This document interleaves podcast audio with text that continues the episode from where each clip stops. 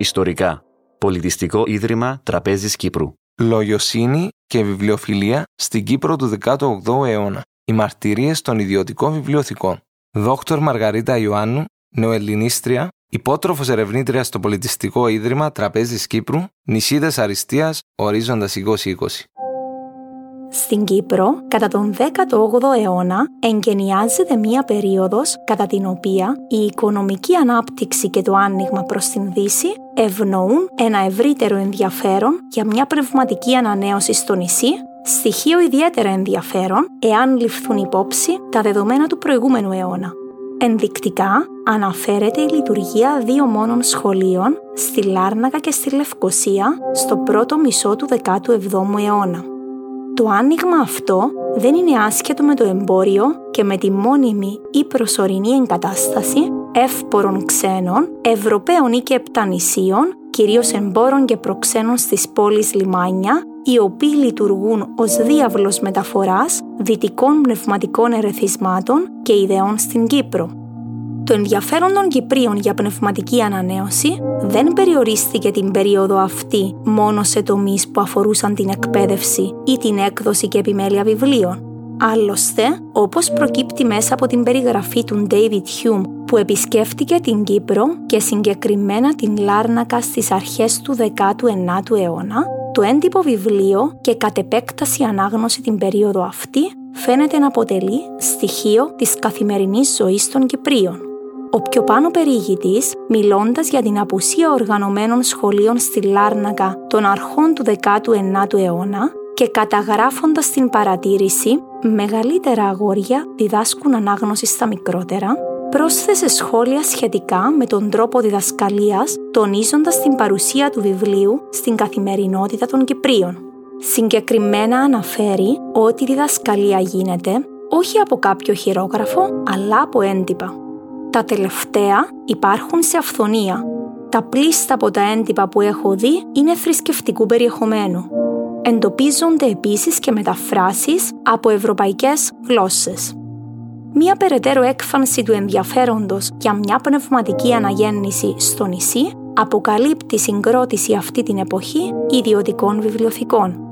Η μελέτη των βιβλιοθηκών αυτών μας οδηγεί σε πολύτιμα συμπεράσματα, καθώς οι βιβλιοθήκες είναι εξαιρετικά σημαντικοί δείκτες για το ευρύτερο πολιτισμικό περιβάλλον στο οποίο ανήκουν. Όπως επισημαίνουν ιστορικοί του βιβλίου, η ενεργοποίηση των βιβλιοθηκών συμπίπτει συνήθως με τη λειτουργία κοντά τους σχολείων ή την παρουσία ισχυρών πνευματικών προσωπικότητων που φυσικό είναι να προσελκύσουν το βιβλίο με αποτέλεσμα να δημιουργείται στον χώρο αυτό μια ζωντανή πνευματική αιστεία. Δεν αρκεί δηλαδή η απλή συσσόρευση βιβλίων. Η χρήση και αξιοποίησή τους προσδιορίζει την ακτινοβολία της συλλογής. Σταδιακά, κατά τον 18ο αιώνα, η κατοχή βιβλίων πάβει να αποτελεί προνόμιο των λίγων Ευρύτερες ομάδες, λόγου χάρη κληρικοί και δάσκαλοι, αρχίζουν να συγκροτούν μικρές συλλογές, οι οποίες δεν περιορίζονται πλέον σε λίγα κείμενα, στο ψαλτήρι και στην οκτώηχο. Η δημιουργία ιδιωτικών βιβλιοθηκών συνδέεται άμεσα με την αύξηση του αλφαβητισμού και την άνοδο του μορφωτικού επίπεδου στην ελληνική κοινωνία κατά την εποχή του διαφωτισμού. Συγχρόνως, με την πνευματική τέρψη που συνδεόταν με τη μελέτη των βιβλίων, η κατοχή ενός βιβλίου άρχισε να αποτελεί τεκμήριο του κοινωνικού στάτους του κτήτορα. Ένα ιδιαίτερο χαρακτηριστικό της εποχής αυτής είναι η εμφάνιση ιδιωτικών βιβλιοθηκών, των οποίων οι κτήτορες είναι, όχι όπως παλαιότερα, σχεδόν αποκλειστικά υψηλά ιστάμενοι κληρικοί, αλλά όλο και πιο συχνά λαϊκοί.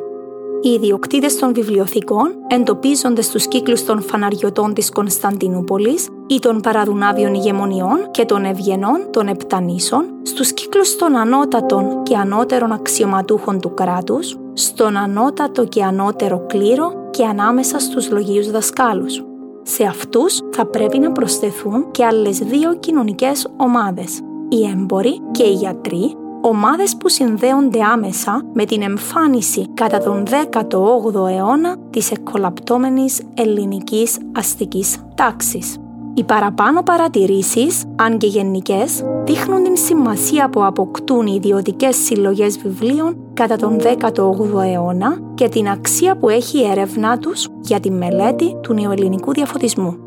Σήμερα θα παρουσιαστούν συνολικά εννέα περιπτώσεις ιδιωτικών βιβλιοθηκών που συγκροτήθηκαν από Κυπρίους κατά τη διάρκεια του 18ου αιώνα. Οι δε έξι από αυτές αποτελούν καρπό της δικής μου ερευνητικής δραστηριότητας.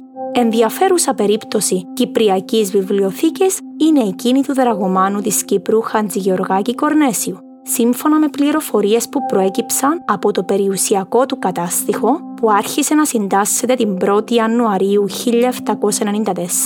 και ανέλαβε να εκδώσει καθηγήτρια λαϊκής τέχνης και αρχιτεκτονικής Εφροσύνη Ριζοπούλου Ιγουμενίδου, ο Χαντζηγιοργάκης είχε στην κατοχή του 298 τόμους βιβλίων ποικίλου περιεχομένου, ο κατάλογος των οποίων δεν έχει ανεβρεθεί μέχρι στιγμής. Όπως χαρακτηριστικά αναφέρει η ίδια βιβλία διάφορα, όλα κομμάτια 248 γέμισαν δύο ντουλάπια και ήταν καταγραμμένα σε κατάλογο. Η σημείωση αυτή είναι ιδιαίτερα σημαντική γιατί μαρτυρεί την ύπαρξη ιδιωτικής βιβλιοθήκης. Την συλλογή των βιβλίων θα πρέπει να είχε δημιουργήσει ο ίδιος ο Δραγωμάνος, εφόσον κατά τη φυγή της οικογένειας από την Κύπρο το 1804 τα βιβλία υπήρχαν ήδη και παρέμειναν στο σπίτι στη Λευκοσία. Μαζί της, στην Κωνσταντινούπολη η οικογένεια είχε πάρει μόνο τον κατάλογο των βιβλίων, όπως φαίνεται από την σημείωση κατά των κατάλογων όπου έχουμε. Εκτός από τον Χατζηγεωργάκη Κορνέσιο, η ιδιωτική βιβλιοθήκη διέθετε και ο Μητροπολίτης Κιτίου Ιωαννίκαιος Β, η καταγραφή με ημερομηνία 2 Οκτωβρίου 1709, 11 βιβλία, μικρά και μεγάλα της σπουδής, στην σελίδα 2 του κώδικα Α της Μητρόπολης Κιτίου, αξίζει ιδιαίτερου σχολιασμού.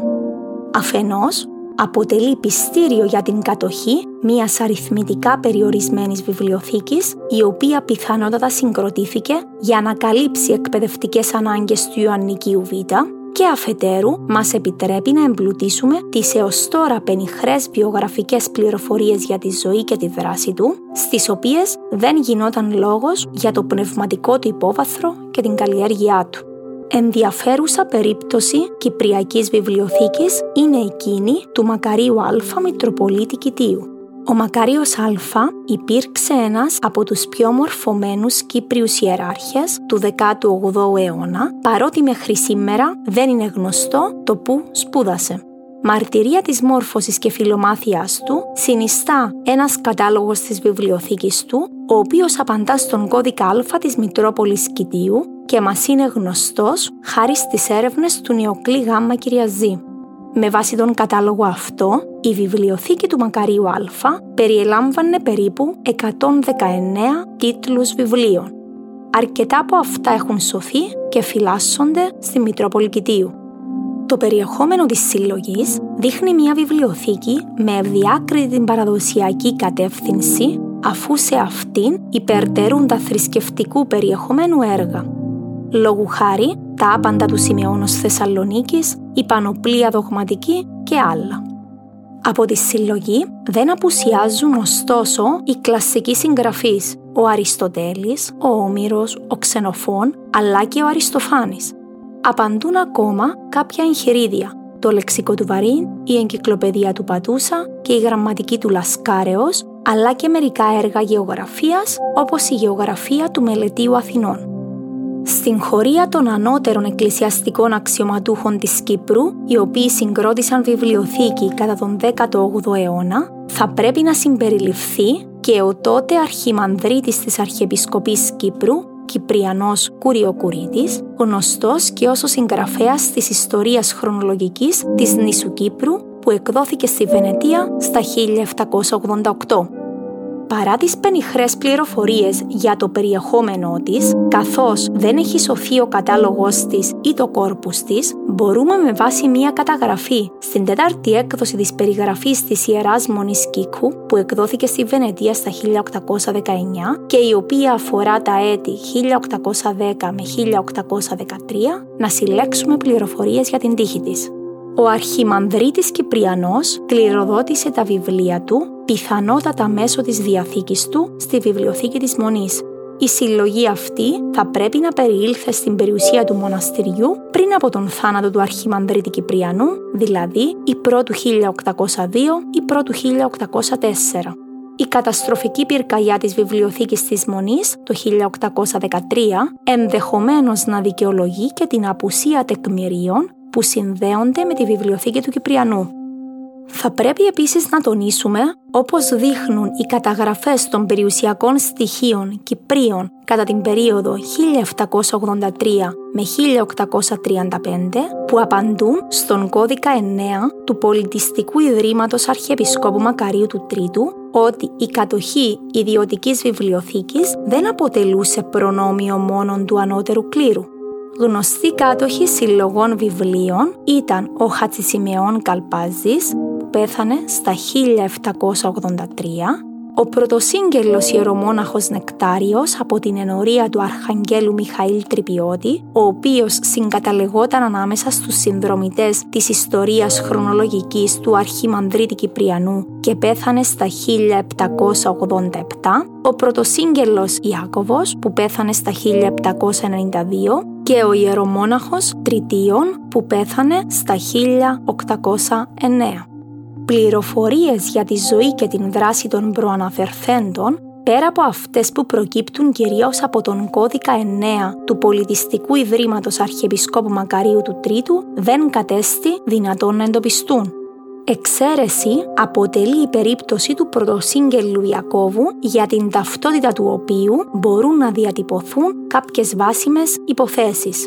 Αυτός φαίνεται να ταυτίζεται με τον Ιάκωβο τον Κύπριο που γεννήθηκε στο νησί στα τέλη του 17ου αιώνα και έγινε πρωτοσύγγελος στη Μητρόπολη Λάρισσας.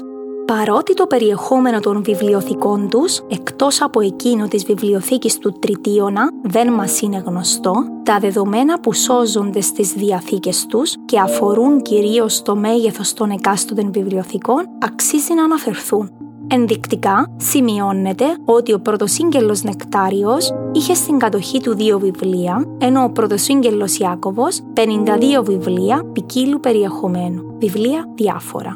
Ιδιαίτερο ενδιαφέρον συγκεντρώνει η βιβλιοθήκη του Τριτίωνα όχι τόσο για το μέγεθός της, αποτελείται από 17 τίτλους που αντιστοιχούν περίπου σε 20 τόμους, όσο για το είδος των βιβλίων που περιλαμβάνονταν σε αυτή ανάμεσα στα παραδοσιακά έντυπα, όπως η βία Αγίων ή το γεωπονικό του Αγάπιου Λάνδου, συναντά κανείς πραγματίες του πολυγραφότατου διάσημου ιατρού της Λοζάνης Τισό, έτερων χειρήσεων του Τισό ή ακόμη και μεταφρασμένα έργα όπως η ελληνική απόδοση του γνωστού μυθιστορήματος La Vendeur de Telema του François Sillon de la Motte Fenelon με τίτλο «Τύχε τηλεμάχου».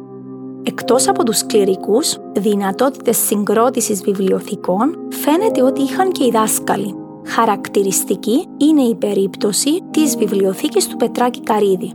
Πρόκειται για έναν λαρνακιώτη λόγιο δάσκαλο, μαθητή του Εφρέμ του Αθηναίου στη σχολή της Λευκοσίας, γόνο της γνωστής επτανησιακής οικογένειας των Καρίδιδων που ζει και δρά στη γενέτειρά του και στη Λευκοσία κατά το δεύτερο μισό του 18ου αιώνα το 1799 αποτελεί τέρμινους post-quem του θανάτου του. Η βιβλιοθήκη του περιελάμβανε 68 τίτλους έργων. Κυρίαρχα σε αυτήν ήταν τα παραδοσιακά θρησκευτικά κείμενα. Ο παραδοσιακός χαρακτήρας της βιβλιοθήκης υπογραμμίζεται από το γεγονός ότι δίπλα στον υψηλό αριθμό θρησκευτικών βιβλίων συναντούμε ένα υψηλό αριθμό έργων, 49, τα οποία εκδόθηκαν για πρώτη φορά πριν τον 18ο αιώνα. Ενώ ο κατάλογος συντάχθηκε το 1791 ή λίγο αργότερα, τα εκδομένα για πρώτη φορά στον 18ο αιώνα έργα ανέρχονται μόλις σε 16. Ο κατά βάση παραδοσιακός προσανατολισμός της βιβλιοθήκης Καρίδη τεκμηριώνεται και από τους τόπους έκδοσης των βιβλίων της συλλογής, η πλειονότητά τους είναι βενετικές εκδόσεις ή εκδόσεις από διάφορες περιοχές του Ιταλόφωνου χώρου γενικότερα. Το γεγονός αυτό μας επιτρέπει να διατυπώσουμε ενδιαφέροντα συμπεράσματα, καθώς, όπως είναι γνωστό, η ελληνόφωνη βιβλιοπαραγωγή του 18ου αιώνα γνωρίζει μια ουσιαστική διαφοροποίηση ανάλογα με τον τόπο έκδοσης. Η Βενετία μονοπολεί κυρίως το παραδοσιακό βιβλίο, το νεοτεριστικό βιβλίο της εποχής, στο οποίο απαντούν ιδέες του νεοελληνικού διαφωτισμού, αντιπροσωπεύεται στην συλλογή κυρίως με βιενέζικες εκδόσεις και κάποιες της λειψίας.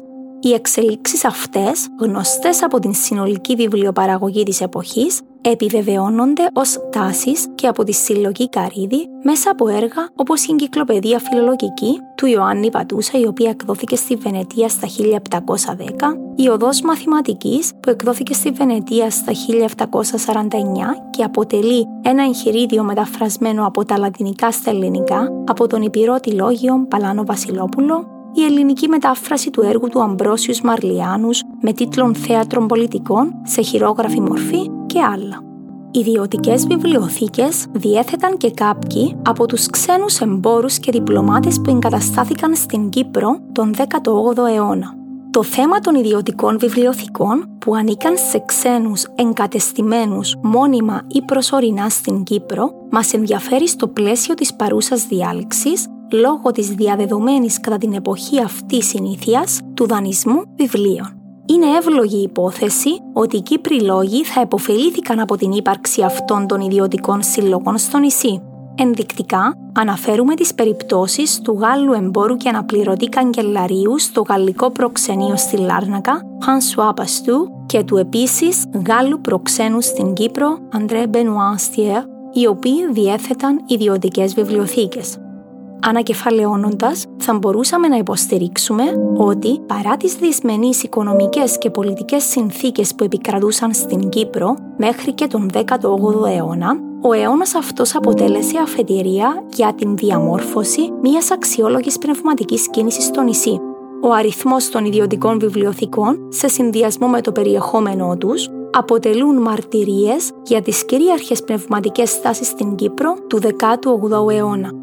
Όπως δείχνει το περιεχόμενο των βιβλιοθηκών, στις περιπτώσεις που αυτό μας είναι γνωστό, η Κυπριακή λογιοσύνη του 18ου αιώνα, αν και στην πλειοψηφία της υπήρξε φορέας μιας παραδοσιακής κοσμοθεωρίας, εκδήλωσε ενδιαφέρον για νεοτεριστικές αντιλήψεις, οι οποίες συνδέονται με ιδέες του νεοελληνικού διαφωτισμού.